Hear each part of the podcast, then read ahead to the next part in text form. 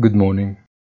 Fortunately, there are only a few hours left before the weekend, although the wait for the Fed's official decision on Wednesday could continue to wait on Wall Street earlier in the week.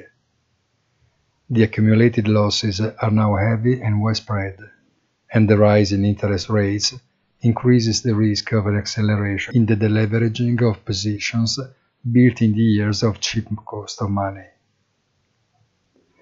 Investors look interested in bank stocks and related buybacks operations, forgetting, however, that the risk of recession has always been a sword of Damocles on asset quality. Have a very nice weekend and remember in the late afternoon il punto della settimana on our site easy-finance.it.